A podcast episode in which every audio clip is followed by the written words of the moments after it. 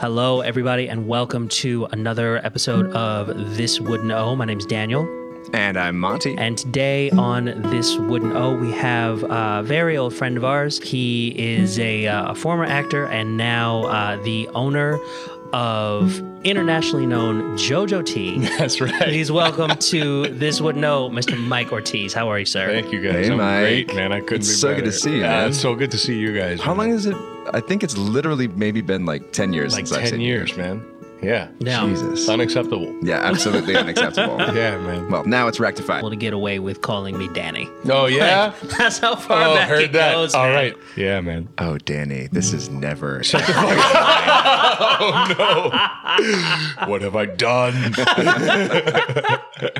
I'm going to re edit every single episode, and I'm just going to say Danny every time that you say Daniel. Just like drop it into every past episode. Like, my name is Danny. yeah, exactly, exactly. me on. Oh my god. Um, so I'm really happy that this came together in the way that it did. Uh, for those of you who are regular listeners, a few episodes back, we had a conversation with Rude Groom Sharer Deb Radloff about finding your weirdos, like finding the people uh, whose work and artistry that you respect and being proactive about reaching out and establishing community with people because that is how you practice and how you grow. And, uh, the way that this episode actually came together is um, you had reached out and said like you really enjoyed an episode that we had done with Anya Saffer. And I we responded back like Mike, that's really kind. Thank you. It'd be great to have you on for an episode if you're ever in New York. And you responded, I'm in New York this weekend. Can we make something happen? And now here we are. So it goes back to the same conversation like find your people and just keep communication open because you never know what's going to come of it. Absolutely, and Yeah. and like uh, how how wonderful for uh, Anya to have served as a bridge to get us together because. uh, Man, like I can't say enough how wonderful it was to listen to that episode. Anya is uh, one of the most inspirational people just ever. Like she's like a she's like a fire that just never stops burning. I feel like, you know, um, theater is, is like that you know if if if i can even say you know uh, pardon my presumptuousness because i've been out of theater for a long time but like theater ultimately is about people going after what they want you know and i feel like I wouldn't uh, disagree with that. Yeah. and i feel like anya made that so undeniable not just in like uh studying script analysis but in the way that she taught students to to break down their own fears and to get past their mental barriers and to and to push beyond it I think um, one of the things, one of the most important things I learned in Anya's script analysis class, all the years that we took it, had everything and nothing to do with theater. I think the biggest takeaway that I took from Anya's class and the way that she conducted a room was don't apologize hmm. for taking up space. Hmm. Like don't apologize for, you know, for telling your story and like being authentically you. One of the things that I was always impressed with was if somebody would ask her, do you all remember this? If somebody would ask her a question and she didn't have the answer readily available, she would actually take the time to silently contemplate yeah in class and like think about it and she was so comfortable with the silence mm-hmm. I remember somebody started to repeat the question and she was like, No, no, I heard you. I'm thinking. yeah yeah You know, and just so matter of fact about like, I don't have it yet, but I'm working it out. yeah Give me a minute. Let me process it so that I can answer you fully. Yeah, and as a young actor, you like you feel like uh like you need to have all the answers because if you don't have all the answers, you're not an actor, Mm. right? What is an actor? You, like it, if you're playing all these different roles, you must have like you must have some sort of enlightened perspective that spans all of them. And if you don't have that enlightened perspective, are you really an actor? You know, when you're an 18 year old kid that has no idea what the hell they're thinking, Right. yeah. and watching somebody that was so thoroughly talented and so thoroughly dedicated not know and be comfortable with that was tremendous lesson. I, I agree, absolutely. Yeah, well, it's like it. The that was I remember that was always the prevailing thought. It was like you had to you had to always have the answer ready. You always had to have the solution. But then you get older and you figure out that what makes a good actor compelling is not the answers, but the constant asking of the questions Absolutely. and that's that's one of those things that in like a crucible type situation like Atlantic Yes, was, where yeah. you're you're like you're constantly having your feet held to the fire. At a certain point, you just have to be comfortable with the idea that like I don't know, I'm figuring it out, I'm doing the work, but I don't know. Yeah, and and and and uh, and give that vulnerability. You know, that's like uh that that search w- was the was the beauty is the beauty. You know, now what is the beauty? That, that search is what makes uh what makes art compelling, right? Yeah. That search is the art, yeah. right? I've heard that Salvador Dali uh, used to say that whenever uh, he would make a mistake in his painting, he would forget what the painting was supposed to be and make the whole painting about the mistake. Oh, Oh, that's, that's, beautiful. my favorite thing. That's Right? amazing. Well, to, to me, the thing is always that like the when you losing everything is not caused by the little mistake. It's caused by the beating yourself up afterwards. Yep. That's the story that that that that keeps us from progress. You know. Uh, In, in in all things, you know, beyond art, you you know, and, and like now uh, I'm suddenly an entrepreneur, and like I have this this business that you know we'll get into, but like, man, it like I, when I I started this company with two thousand dollars, and we we closed this we closed 2019 at four hundred and eighty eight thousand dollars in sales. That's amazing. It's oh vengeance terrifying. it's crazy. We're sipping uh some beautiful 2001 raw pu-erh, and we'll discuss what that means. Yeah. Speak, speaking of this business that you've started and, Yeah. and those sounds that just occurred in people's ears, Yeah, uh, what what are we sipping right now? this is sure, sure. So uh actually, first I'd like to uh, address the sound. So when you when at home, what, whenever you're sipping tea, there's a really specific way to drink it to make sure that you get the most complete expression of the flavor. So when you sip, you kind of slurp it. You want to slurp it at the front of the mouth, kind of create a tiny little like pucker, pucker your lips and breathe in like that. So when you sip it, it'll kind of sound like this. And then once the tea's in your mouth, you can pull it to the back of your mouth by pulling the sides of your mouth down, putting the tongue up against the roof of the mouth so that the tea kind of rides the tongue down into the throat. And you do just like that. Hmm. Right? Well, I'm getting better at it. It took like 14 times, but I feel like that time it actually like it really.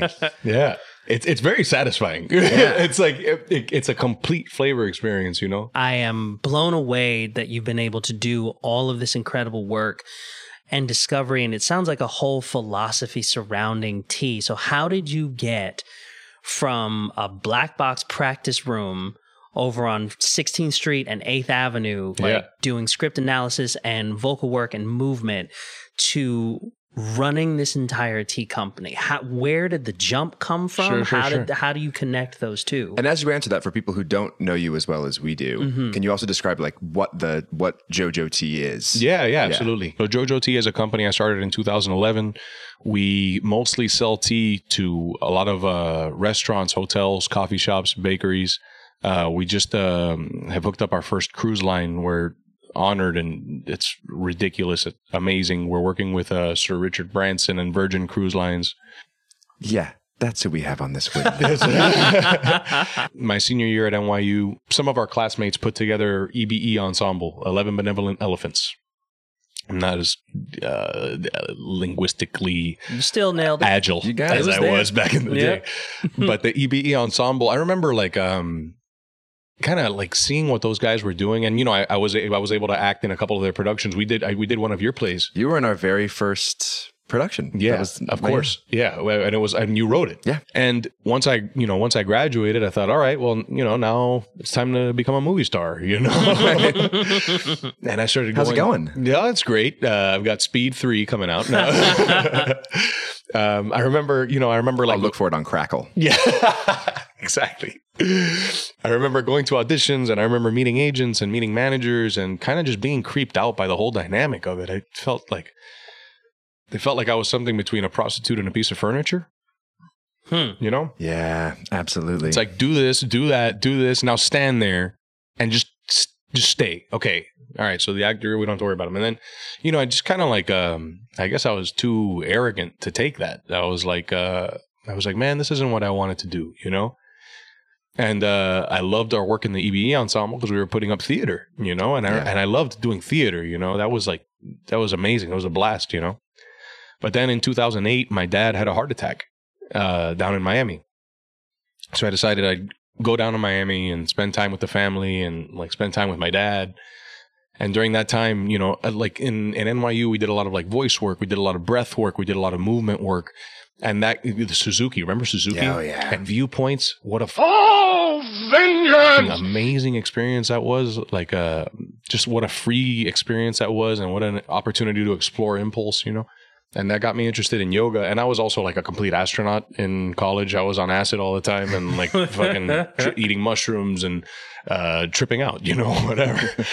and uh, and like uh, the combination of like breath work and voice work and that kind of like psychedelic experience made me really curious about yoga and about meditation and Eastern spirituality in, in general, and the idea of spirituality as a practice instead of as a series of myths or a series of rules.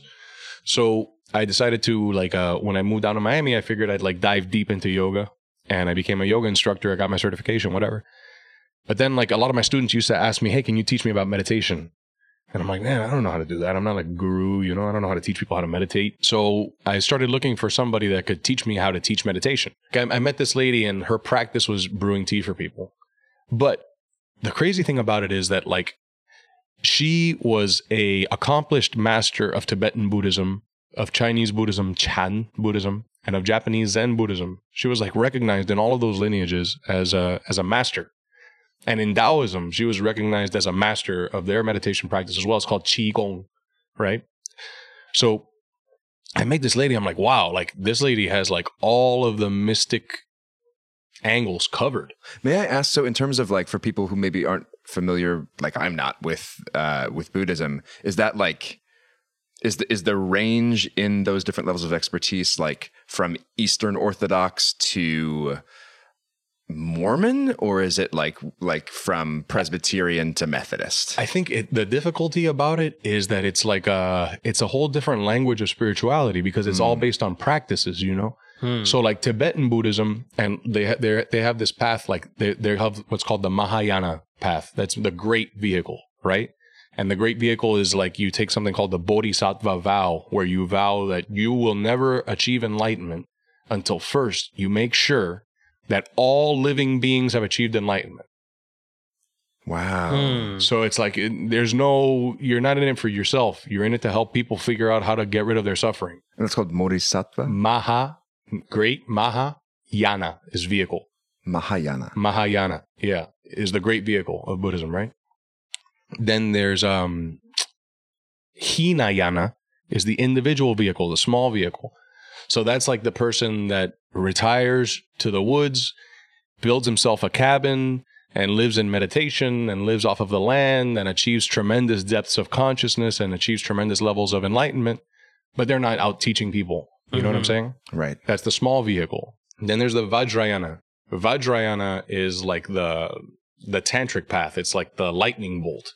It's like you achieve enlightenment and you enlighten others instantly based on these like spiritual practices that have been passed on for well over a thousand years in Tibet.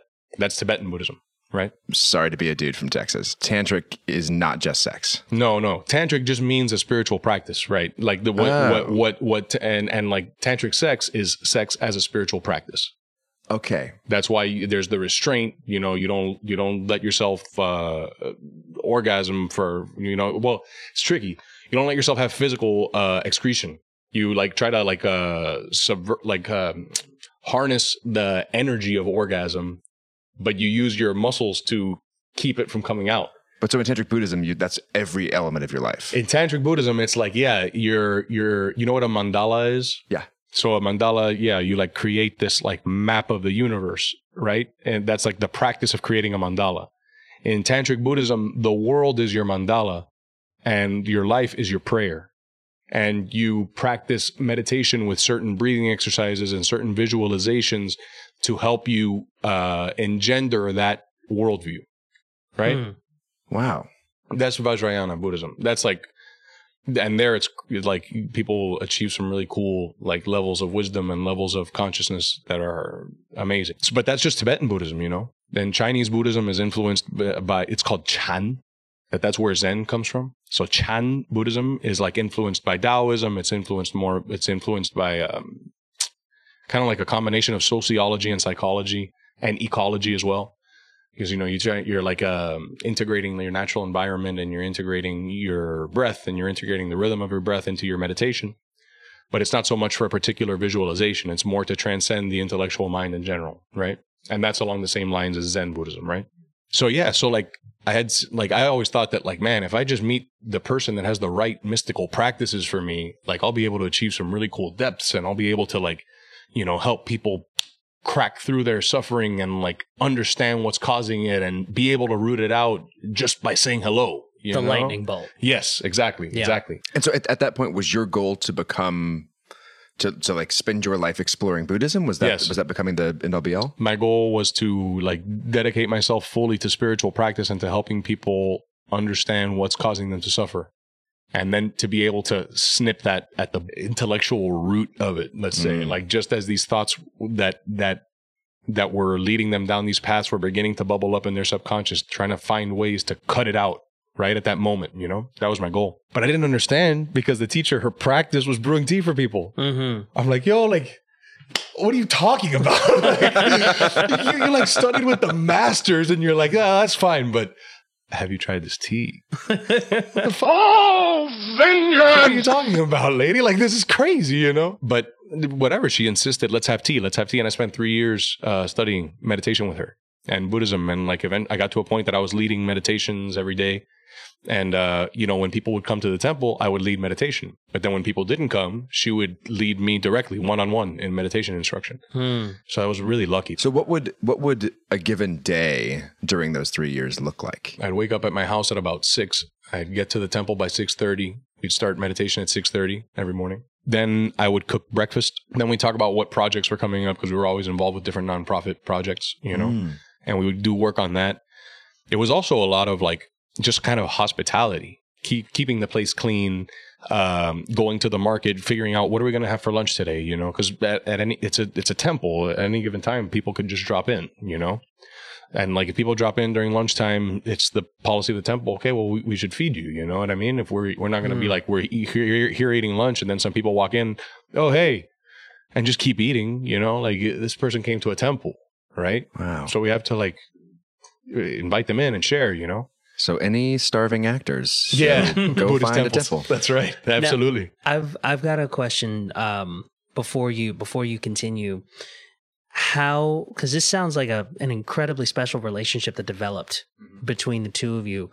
How did that come about? Did it just sort of fall together? Did you seek did you seek her out f- specifically for this purpose? How did you all develop such a closeness? Because I, I like like we said, like I, I really wanted to like dedicate my life to that practice. You know? But what what made it so that because it sounds like she sort of took you on as a as a protege Yeah. of sorts. Yeah. So how did how did that come uh, how did that come about? The quickest answer is that I don't know. I think that I was so impressed by the fact that this was her practice. I felt like she understood that in a level that none of the other yogis that I had encountered did. You know, all of the other, like, there's so many yogis in the world that they can achieve tremendous levels of meditation and tremendous depth of consciousness and they can meditate for 12 hours at a time, but they can't leave their apartment Hmm. because the Oh, fucking vengeance! fluorescent lights Oh, vengeance! with their chi. And it's like, bro, like, all right, then how, then how, Oh, God. yeah, it's like, well, then how useful is your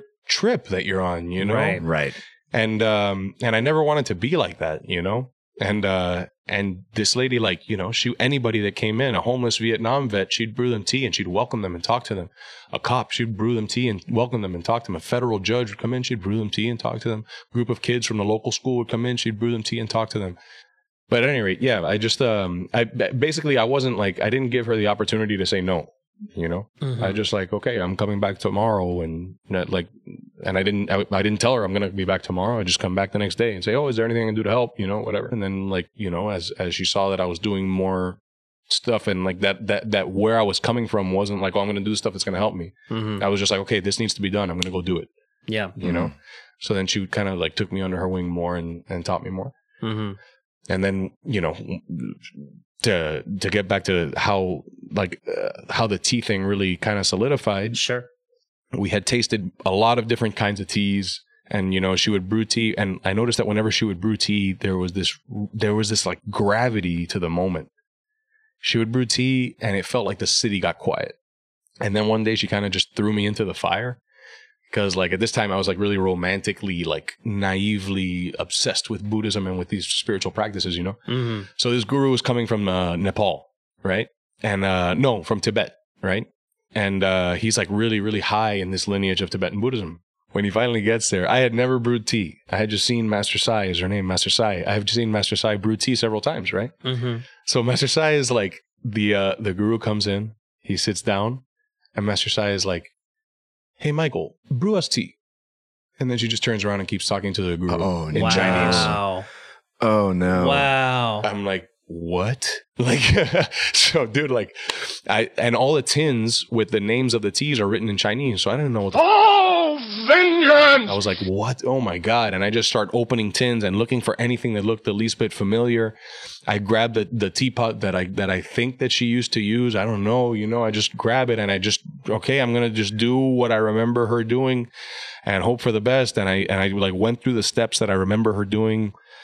And then I poured it and I just give it to them and they sip it and they just keep talking and oh thank you and they just sip it and keep talking like if nothing you know and that made me interested in brewing tea that moment you know that it was like well from now on i want to be ready if she Mm. ever says hey mike brew us tea i don't want to have to go into a whole panic and freak out about my Mhm. life you know i want to just be able to make the tea you know Yeah. so I decided to start uh, practicing, you know, and I would just practice with the teaware at the temple, you know, and then I started practicing at home. And then I get a little teapot and I'm practicing at home and making tea at home. And when you say practicing, were you just uh, learning by watching, or did she? At, you yeah, teach you? no, learning by watching.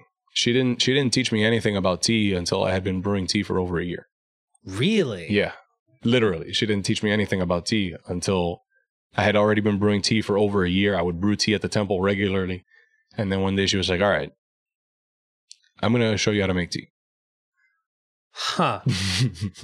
If only theater worked like that. Oh my Yeah. god. Oh, that would be dope. That's Right? great. Yeah. Once you've been performing for a year, Hey, bro. then someone says, Says, I'm going to teach you how to act. yeah, Yeah. There's our opportunity, man. right? That's that's the that's the next theater school. In my company, there's a girl from China that she approached us for an internship while she was getting her graduate's degree in hospitality management. And I said, "Listen, okay, you want to you want to get an internship with us? I'll tell you what. I'd be happy to do that. It's an unpaid internship for a year. Your job description: figure out how to make enough revenue to hire you and sponsor your visa when you graduate. Oh, Wow. And if you can do that, you got the job." And she's been with us since 2014. Oh, that's, amazing. That's incredible. I started brewing tea at home, and then uh, and then Master Sai brewed this tea for me called uh, Oriental Beauty. Uh, we discussed it briefly. It had this amazing nuanced balance, this flavor profile of grilled peaches and honey, and it just sat on my breath like nothing that I had ever tasted before. And as soon as I tasted it, I said, "Okay, this practice, because the practice of brewing tea, Mm. right?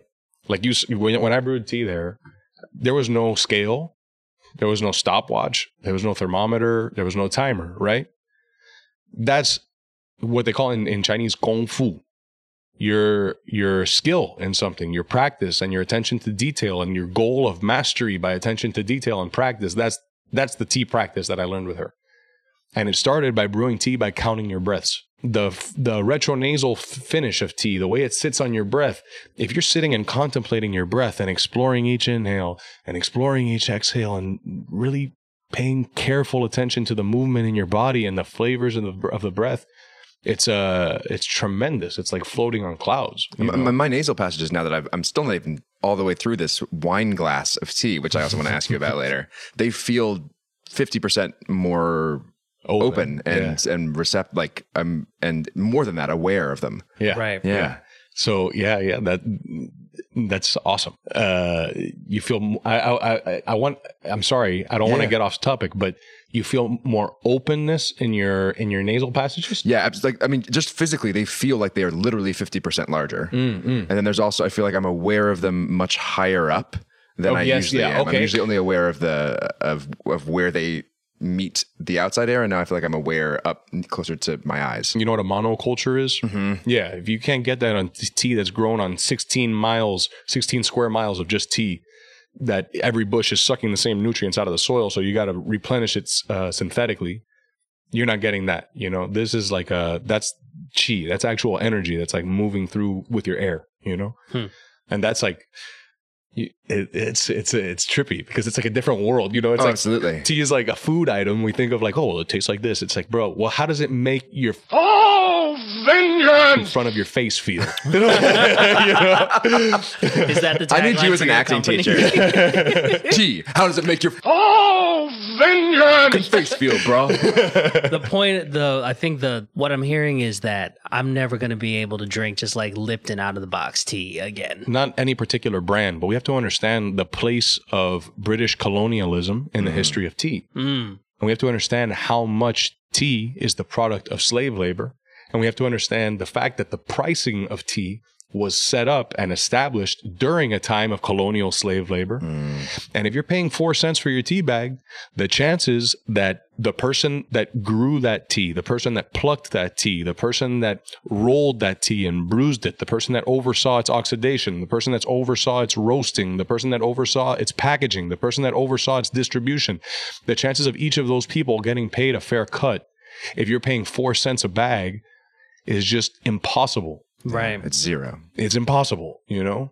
That's like part of my mission, man. It's like if such a beautiful thing exists, why are we drinking mango guava bullshit, Oh, vengeance! you know? If you like mango, have a mango. Right. If you like this is something else, you know? Why add natural flavors when there are natural flavors that are Yeah. Exactly. already present? That is I feel like step 1. Yeah. Right? Just figuring out what it is you're going to do. How did you then get it off the ground to where it is today? Was that a difficult process? Was that was it all straightforward like that? Did the steps seem to lay themselves out in front of you or did you really have to how much planning did you have to do? I felt like, man, if I can find a way to get purity in front of people and have them play with it, I bet that they're going to discover much more than I can ever teach them. You know what I Hmm. mean? And I would go to Whole Foods and be like, hey, I'm looking for just a oolong tea. And they'd be like, oh, well, here. I'm like, no, no, no, not strawberry oolong tea. I'm talking about oolong tea. Oh, no, I'm sorry, we don't have that. What? Then, yeah, of course. And then I go to Teavana and I'm like, yeah, I'm looking for like straight Taiwanese oolong. They're like, oh, well, we have, we have one unflavored oolong tea. I'm like, bro, just in Taiwan, there's like eight different categories of oolong tea, Mhm. not to speak of China. And then in China, there's, you know, several categories, like three main growing regions. Then within each of those growing regions, there's many different categories, you know? Mhm. So I decided that I wanted to start the tea company, right? Mhm. one of the members of the temple was this guy Pepe Badia. Badia is a famous spice company in Miami. And I walk up to Pepe one day. I'm like, "Hey, Pepe, you know, I've been thinking about it, man. I think there's a lot of opportunity in tea, and I I really want to start a little company." And he's like, "Yeah, well, you know, what? my my assistant and I just went to the World Tea Expo this year, and we walked to the floor of the expo together." And we have, you know, like I have my bag and she has her bag. I'll give you one of the bags. And just like that, I had access to every wholesaler and distributor of tea in the US. Oh my god. Unbelievable. Wow. And I was able to scrap together $2,000 and I bought, uh, I started the LLC and I, I didn't know the names of any of the teas. I just knew what they looked like from the temple. So I start flipping through catalogs and I'm like, oh, that one looks familiar. I'll order a sample of it. F- Flip through more. Okay, that one looks familiar. I'll order a sample. And I just start flipping through catalogs and ordering samples. And I start tasting them and I'm like, man, okay, this one's pretty good. And okay, it turns out that this white tea is called Silver Needle. Okay. Okay, it turns out that that uh, this oolong is called White Tip Bai Hao. Okay, cool. And then I started going like that, you know, ordering samples from the photos and then finding the ones that the flavor profile woke up something in my memory, you know? It's almost mm. like you had to learn how to buy tea the same way that you had to learn how to make tea. Yeah. At the Right. Monastery. Yeah. Yeah. Yeah. It's like a it was it was just trial and error and like, you know, just taste it and see what you like and see what I can get in at a price point, you know, as it is. I was asking people to pay like multiple times what they would ever think about paying for tea. How much of this was learning as you went along, and then how much of it was, you know, research as your company continued to grow and you continued to expand? Yeah, I think like uh the two are inseparable Okay. because it's like, th- dude, I studied acting in college and then I was a yoga teacher. Right. So I, I didn't know what an invoice was when I started my company. You know, Mhm. uh, I I would just basically like in between joints, I would go sell tea to friends of mine, you know, and, and try to teach them how to brew tea. You know, I think I have a great concept for a new HBO show. that's it. That's that's all it was at the beginning. But then this little French bakery that my mom used to go have croissants at in the morning. She told the owner, "Hey, you know, my son's starting a tea company," and the lady said, "Wow, you know, I'd love to taste it. Maybe we'll sell his tea." And I and I and I go to the to the bakery and I and I brew tea for her and I taste her on all the teas and she, her mind is blown and she's like, "Hey, this is amazing. How much is it?" I'm like, "You know, I I don't know. Like, I I paid this much for it. You tell me what's fair. I have no idea what I'm doing." You know. Oh wow. And she was like, "Whoa, that okay, I wasn't expecting that." you know? and like, uh, and she, and you know, and we we agreed on a price, and I said, "All right, cool, yeah. When do you want your first order? I'll have it over whenever you want." and so for that French, so like the, as you've been talking about, there's this whole ritual to it. There's this whole like, I mean, completely new to me how we've been Yeah. drinking it. Is that what they do at this French no, bistro? no, no, because like it, it became very clear to me quickly. Like at first, I was like kind of trying to insist on brewing uh, on her on them doing loose leaf tea, Mm.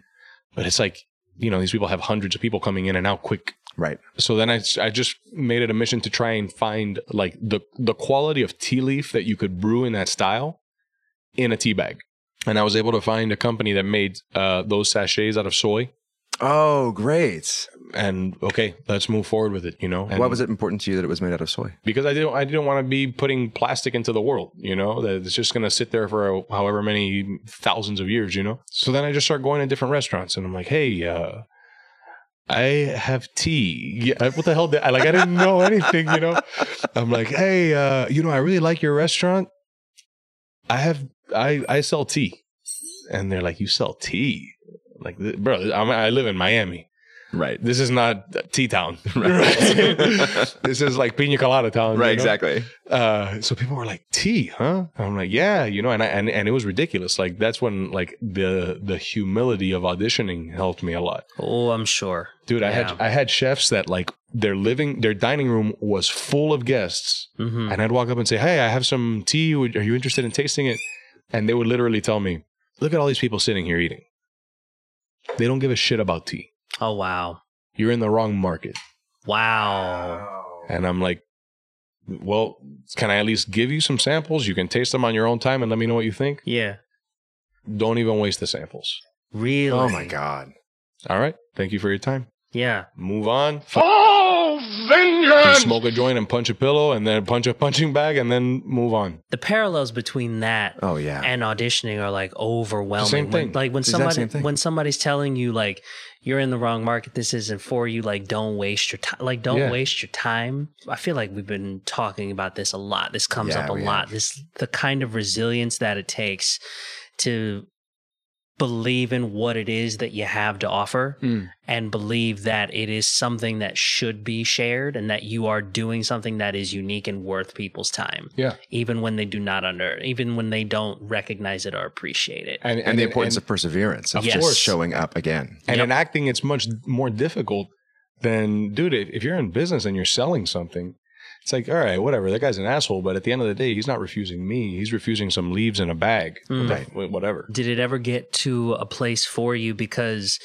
this sounds like from the way you've described it like tea even though at this point you're in a in the business of tea where you're trying to like where you're monetizing it but it also sounds like it's an all-encompassing thing for you so was it hard for you to separate like when somebody was telling you like you're in the the wrong market was it hard for you to separate yourself from somebody rejecting your business Of course. how did you separate the two of those? I just, uh, uh, truthfully, I just go knock on the next door. Mm. You know, it's like that's something that I that's something that I learned at NYU, man. Like the only the only thing that that that you know for sure in this world, I think, is that if you try to do something good, people are gonna spit on it. Yeah. Yeah. You know, and I think that it's like uh, if that's gonna stop you from doing it, then um, then it wasn't real in the first place. you Well, that makes me think too Yeah. about what you were talking about about little mistakes, right? And and the idea that like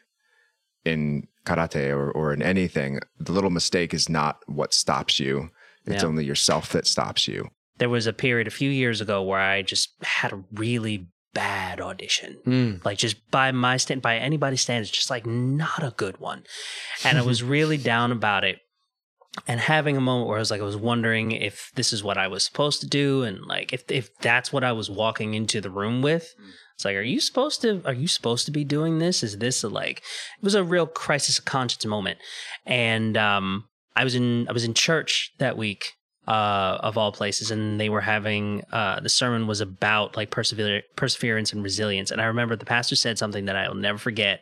Totally not about me, but you know when you have those moments where it's like that's exactly what I needed to hear. Yeah. He said the only time that you cannot afford to fail is the last time that you are willing to try. Hmm. So it's like if Hmm. this isn't the last time you're going to try this, then you can afford like this. The only time that you can't afford to fail. is the last time you're willing to try. Yeah. And I think that the scarcity of opportunity, Mhm. right? I mean, pe- pe- people talk about, oh, this is the land of the free. This is the the, the American dream. Mira, look, like opportunity is scarce. Yeah. And when it comes, you gotta grab it, and you gotta, Mhm. Yeah. and you cannot let it go, dude. And like, man, I- like I started the company with two thousand dollars. Every mistake cost me, you know, Sure. dude. I would wait for checks to get there in the mail, like freaking out because if the check didn't come in, I couldn't order tea, and if I couldn't order tea, and the people ordered tea, Mm-hmm. and I didn't have inventory to sell them. Then why wouldn't done. why wouldn't they go find another vendor? It would Right. be irresponsible of them not to. And then they're never coming back to you. Of course, this kid can't even manage inventory. Mm-hmm. You know, so it's like uh, the scarcity of opportunity made every lesson urgent. Yeah. You know Yeah. that that helped a lot. Is like uh this like theme I guess that we keep coming back to is like uh, throwing yourself in the fire so that your mistakes cost you. If your mistakes don't cost you anything, you'll never learn anything. You know. Mm. And I you you mentioned when you the the moment between the knocking on the next door though that you went home Yeah, smoke a joint, punch a punching punched a couple bag, things. whatever. What what is what was it about? What did what self care did you need in order to be able to knock on the next door with the confidence that you needed? Like, do you? Yeah, I mean, yoga and breath work. Honestly, you Hmm. know, it was like uh, and and karate, like karate. I can't I can't understate. It's a shame that it's gotten such a lame connotation in pop culture, really, because it's. And now I've been practicing karate like consistently for the past nine years, and I think that it's a it's like a psycho spiritual exercise just as much as yoga is. Really? Yeah, absolutely. Absolutely, man. Like, because where in business, your mistakes cost you dollars. In karate, your mistakes cost you a cracked rib, you know? Right. So you cannot, you know, you have to figure out how to make it work, you know? Yeah. And, and like, it's a lot easier to go try to sell tea to somebody and they say no than it is to take a, to take a punch to the ribs. You know what I mean? That hurts, man, you know? Mm-hmm. And doing and coming back the next day and doing that for years I, I, man like i think that it does something to the brain that it that it teaches you the urgency of those opportunities you know? Hmm. there's like this principle in karate is be calm and swift. And that's it. Like there's an opportunity. Just be calm and swift. Be calm but you got to be swift. Go and grab it and grab it you know? Grab Yeah. it like if you're a thief in the night like you can't leave a trace. You got to just grab it and bring it back as quickly as possible and that's it. Now you got it. I talk about this a lot, but um I so I've been teaching I've been teaching kids and adults how to play chess for like the better part of a decade. What I find fascinating is like learning how to play and how to teach chess also made me a more focused actor because one of the things that I will tell the kids that I teach, especially about the idea that like mistakes will cost you. The biggest thing that I like teach the kids, uh, or that I tell the kids who are playing competitively, like kids that I'll take to national championships, is it does not matter if you played 99 good moves. If on move 100 you miss something uh, like you blunder, you miss something that causes you to lose the game. Mm. So I tell them you are always one move away from either winning or losing, which means every move needs to be thorough. Every move needs to be thought out. Every move needs to be the best possible choice you can make in that moment. Exactly. And the thing I have, like, I've I've got kids who will come to me now, like talented players who will come to me and say, like, they'll lose a game and be like, I lost this game, but I was winning, you know, for the first 30 moves. I'm like, do you think I care about the first 30 moves? I'm like, no. It's like, what am I going to tell you? Like, it only takes one move to win or lose. Were you paying attention on the move that you lost? Like, right before that, were you paying attention right before you lost? No. So what happened? But, Yeah. it- but it's like, how how do we center ourselves? You know what I mean? I think that it's like we we have the blessing and the curse of existing in a in a baby culture. Yeah. Mhm. You know, this is like, you know, I I, I go to China uh, and I study Chinese culture a lot because that's the that's the birthplace of tea. Ten thousand year old culture. You know what I mean? I feel like it's like they have a lot of you know. It's like I'm not saying China's perfect. You know, it's Right. not it's not perfect by any means, but there's but they have practices that help them center themselves Of course. right Yeah. that are that are handed down and i think that we're just kind of like um we're just kind of discovering that we're just kind of figuring that out and like you know uh, yeah we're just kind of figuring that out As a society and a culture, we're very young. yes Yeah.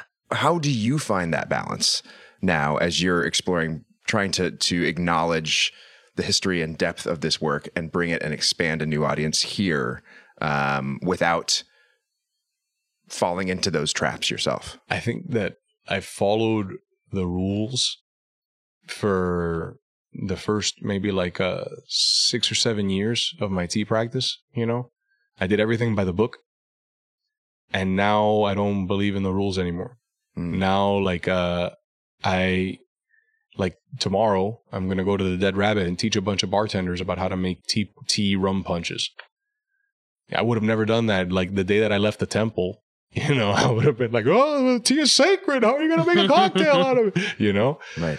but at the same time it's like all right you're familiar with cocktails. I'm gonna make you the best cocktail you've ever made in your life and you're one of the best bartenders in the country.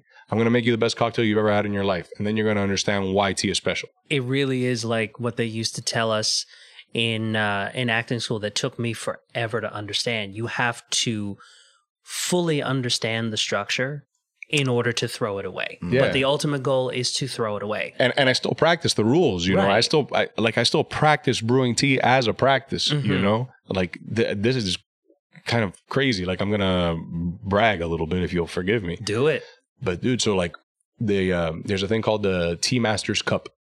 It's an international competition. Uh, 27 different countries compete in it, right? And uh, it's like the goal is to crown the world's tea master every year. 2019 was the first year that America was going to compete in the Tea Masters Cup. I'm a Cuban kid from Miami. I'm the first ever American tea master. What? Dude, Wow. that's amazing. It's ridiculous. Congratulations, man. That's brilliant. That's it's, cra- it's ridiculous. It's crazy. It's like, it, it's like, what? It's also the most perfectly like idealistic American statement ever. Yeah. Right? Like, I think so. But yeah, man, it's like, and, and like, you can't do that without, without a deep understanding of the rules, you know? Because I like I can go in front of a in front of a panel of judges without a stopwatch, without a timer, without a scale, just with a teapot and tea, and like you give me the tea, that's fine. Like I don't, you know, like I can I can I can figure out how to make it work hmm you know and um the only it, you, you can only achieve that by following the rules unfortunately right Yeah. once you once you yeah once once you learn those rules then bending them is you're not bending them just to bend them Right. you're bending them to make a point right it's like Right. language and poetry right mm, if somebody is inventing words to invent words it's not interesting But I think that it, I think that really is the true sign of mastery. And I like I'll tell you I'll tell you the story I heard from uh from Grandmaster Maurice Ashley. mastery is a big word Yes. and a big concept. I- you know, like the tea masters that I know in China Yeah. that have been making tea. I'm not talking about brewing tea. I'm talking about plucking tea, rolling it, bruising it, allowing it to oxidize to the perfect amount, roasting it at the perfect temperature. yeah. If you call those people tea master, they get offended. Yeah. They say, listen, I'm a student. The day that I die, you can call me a tea master. Well, this so Maurice Ashley, who is the first and so far the only African American chess grandmaster. Wow. When he was when he was studying to become a master at chess, there was a there was a grandmaster that he would play with regularly, and he could never win. And so he would study these books. He would study these variations about what to play with this opening versus that opening, and like would try to understand and study this person to try and beat them. And so there was one day he sat down he had been playing this grandmaster enough to know what his systems were and how he operated and so he studied specifically to combat that and he Oh, wow. figured out this variation and the grandmaster still just like wiped the floor with him and he goes i don't understand because i studied the variations i looked at the opening lines i looked at what to do like i read this book and whatever and he said this was a uh, this is an eastern european gentleman who didn't speak a whole lot of english but he looks at him he looks at his book and he says very simply to him grandmaster stronger than book.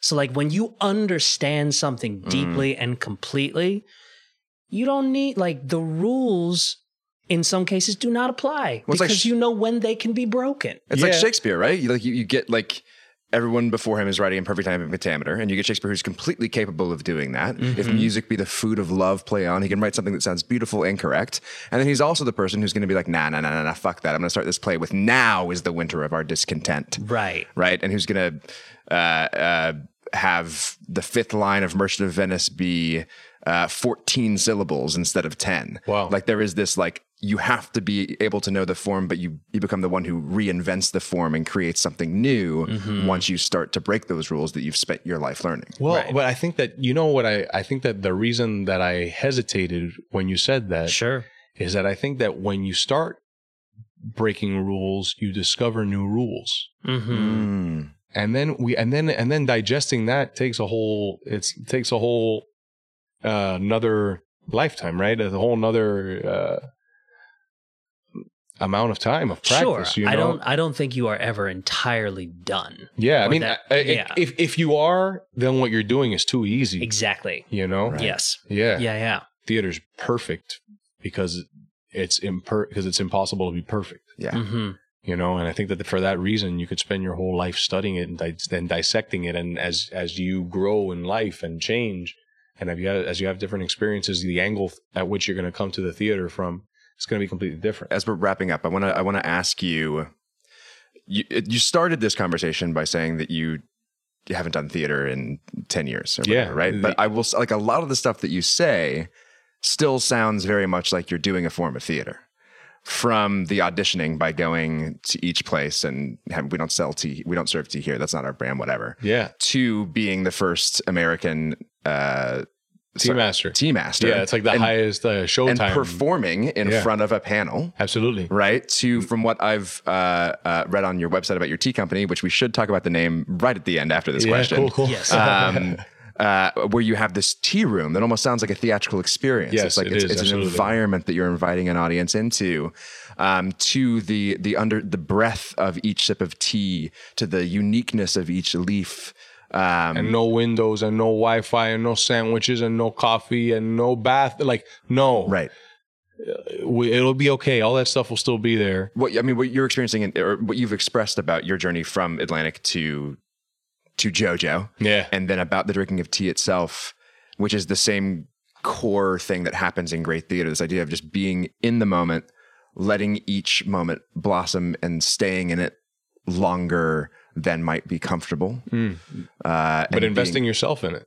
yeah, but investing yourself in it, and it's really There's, some, there's nothing more boring than what's comfortable. yeah.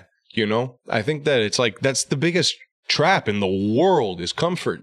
That when when somebody says no to the tea, when you, when when we get when we well, I can't say we I'm, I haven't gone to an audition in a long time, but wh- wh- when I got when I you know when I got shot down when I got shot down trying to sell tea to somebody, man, there would there would be nothing more comfortable than going home and laying down and wallowing in my own misery. sure You know, that's death. That's that's the end. You know, yeah comfort is i mean you know it's important because we all need our rest but Right. it's a trap it's but there's a difference between like there's a difference between that and complacency yes That sounds like a perfect place to stop. Except, where Yeah, does the wanna- name JoJo Tea come from? okay so dude why is it called jojo tea when I was living in New York, my oldest sister had a baby. And I wasn't around. Actually, dude, you remember that shit show during the one act when I puked Yes, on yes, yes, stage yes, and yes, almost yes, got yes. expelled? Yes. That was the night that he was born. Oh No wow. way. Now, Danny Adler and I went out and drank tequila until 16 in the morning, and then I had a fucking matinee performance the next day. so that, and then I almost got expelled, etc. Whatever. Yeah. Anyway, so that was my nephew Andy. He was born that day. About a year later, I'm living in New York. You know, they show him a picture of everybody in the family, and they start pointing at everybody. Who's this? Who's this? Then, just to see what he would say, they point to me, and they go, "Who's this?" And he looks. Jojo.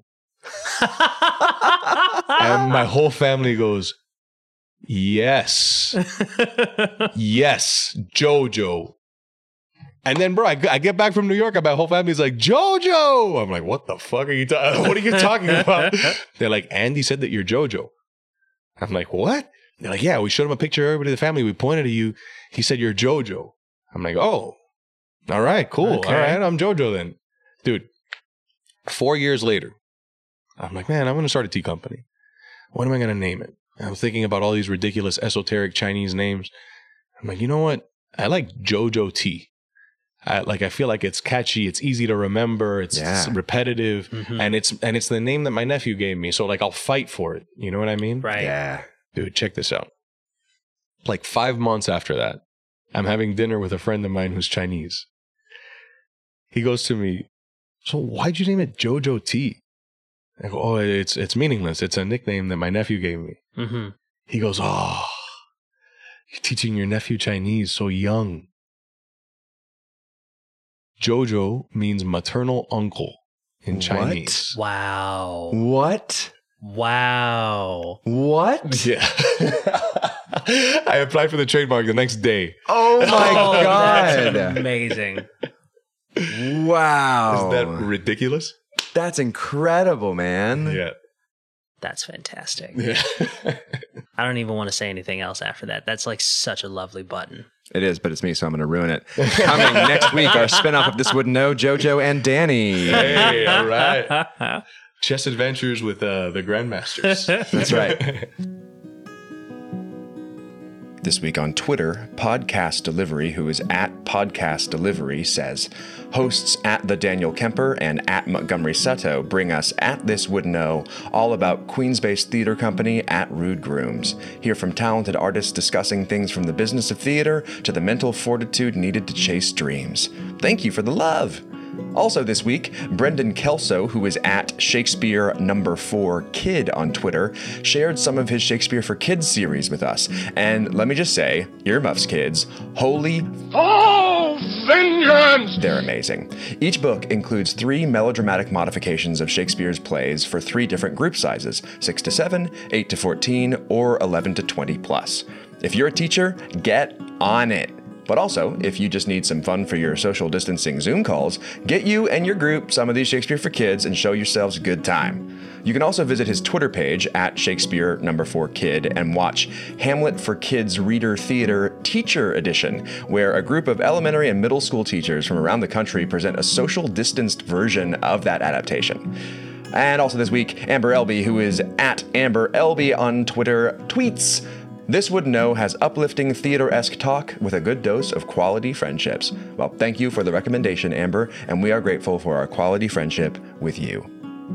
If you have thoughts on this week's episode, please share them with us at This Wooden O on Instagram or Twitter using hashtag RGWoodenO, or email an audio response to thiswoodeno at rudegrooms.com.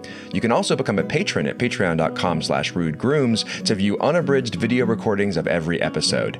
This week's episode includes an extended post show where Mike teaches us how to properly brew tea. It's awesome the entire month. Go get it. Daniel, do you have some recommendations for us, I wonder? recommend Tiger King on Netflix. Uh, with so many of us shut in right now, of everything that is going on, we all could use a little bit of levity and whimsy and magical realism. And holy mother of God, this show is bananas. It's part reality TV show, part documentary uh, that never happened, uh, with more twists and turns than a friggin' Hot Wheels track. Um, I just finished the entire series in a day and a half and was glued to my seat the entire time. And I'm actually going to issue a challenge to everybody who's hearing this recommendation. Watch the show and then tell me what you think about Carol. And that is all I'm going to say. Monty, what do you got? This week, I'm recommending another podcast, Hollywood Caucus, which is hosted by Jonathan Del Arco and Tara Karsian. Uh, some of you may know Jonathan Del Arco from Star Trek The Next Generation or Star Trek Picard, where he plays Hugh, the coolest Borg. Um, it is a brilliant show that features a different actor each week, talking about their career and the industry, but then uniquely pivoting into their politics and exploring the political drive behind these actors' work. Uh, there are so many wonderful episodes, but last week they featured Patrick Stewart, uh, all recording from their respective quarantines, and it is a wonderful episode and such a powerful example of how one can use the adversity of this moment to create something delightful and inspiring. Uh, Mike, this was a fantastic conversation, brother. Thank you so much for coming in. Please let people know where on the internet they Sure. can find you. Let them know about where they can find the company, all of that. Cool. So sipjojo.com is our website. Mm-hmm. Um, if you're like interested in tea and you want to kind of get access to some really good teas, something that we do is called the Jojo Club. It's a seasonal subscription. We send out four boxes a year, and each box is basically me curating what are the best teas that we have access to that uh, that I recommend drinking during this season. Right. So it's all it's curated based on um, the the effect of the tea. There are certain teas that are more cooling on the body. There are certain teas that are more cozy and warming in the body. So I move through, you know, based on what's being plucked and what's being processed when Wow. and how it's going to make you feel. I try to find the most appropriate teas for each season. The the last box was focused exclusively on pu-erh.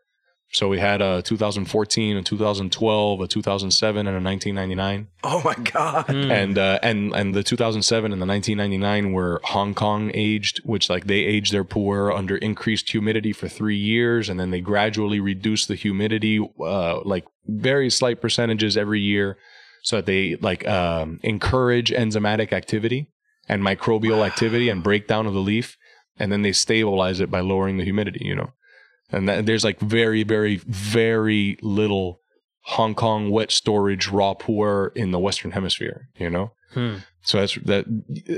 So yeah, if you, and, and like, you know, it comes with like, a, I put a lot of work into a write up about each of the teas. First, I describe like what the, what the theme is of the season and why.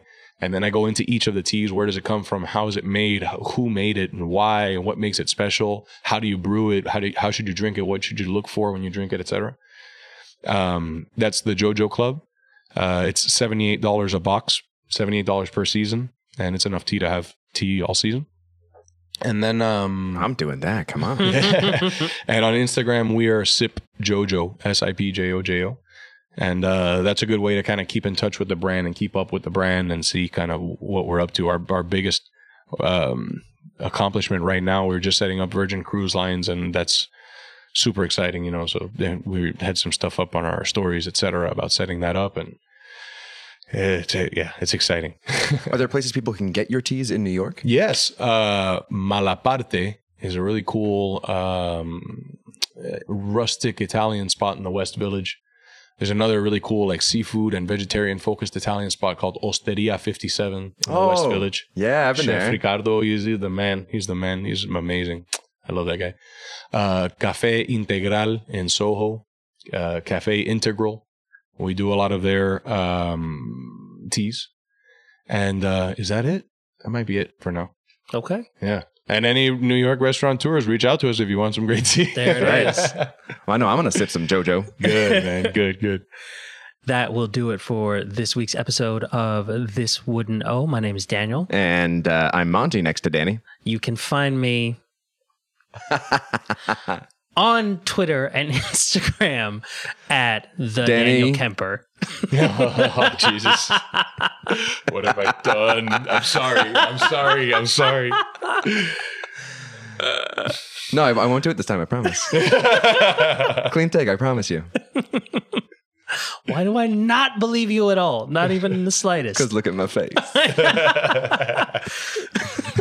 can't even do it. now. Can't even do it. Uh, Twitter and look, I'll do this. okay. Nope. I'm Do like your I, sign off. am like on pins and needles. Do I your sign off. I don't even. Know. At the. Daniel Kemper. there it is. At the Daniel Kemper on Twitter. At the Daniel Kemper on Instagram. there it is. Ah! Go. And I'm at uh, Danny at Danny.com. at Montgomery Dano on edu. Twitter. and on uh, uh, at Montgomery Dan Nunn on Instagram. Great. We got it.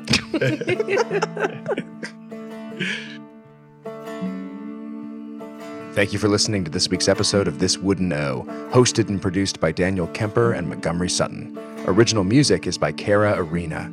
This Wooden O is brought to you by Rude Grooms, a Queens, New York based theater company creating epically intimate theatrical experiences in public spaces, non traditional venues, and new media.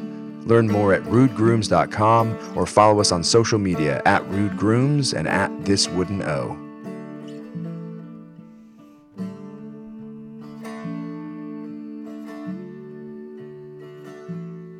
Just one more thing. Or, well, two more things. Because of complications from COVID 19, we're taking next week off to test our remote streaming and recording before getting back on track. When we do, though, we'll be including a free public live stream of the recording session, and we want to engage with each one of you in the chat. So follow us on social media at This Wooden O on Twitter and Instagram, or on Facebook at This Wooden O to get full details on how to tune in live. Patrons will still get an exclusive conversation after the show, so sign up at patreon.com slash rudegrooms if you'd like to show your support and get access to our whole back catalog of unabridged livestream videos. In the meantime, we've partnered with Seven Stages Shakespeare to launch Shakespeare Happy Hours, free 90 minute virtual readings of Shakespeare performed at 5 p.m. Eastern Standard Time, Mondays, Wednesdays, and Fridays. It all starts this Wednesday, April 1st, with William Shakespeare's The Tempest. Visit ShakespeareHappyHours.tv, follow at SHXPR Happy Hours on Twitter and Instagram, and like Shakespeare Happy Hours on Facebook to stay up to date.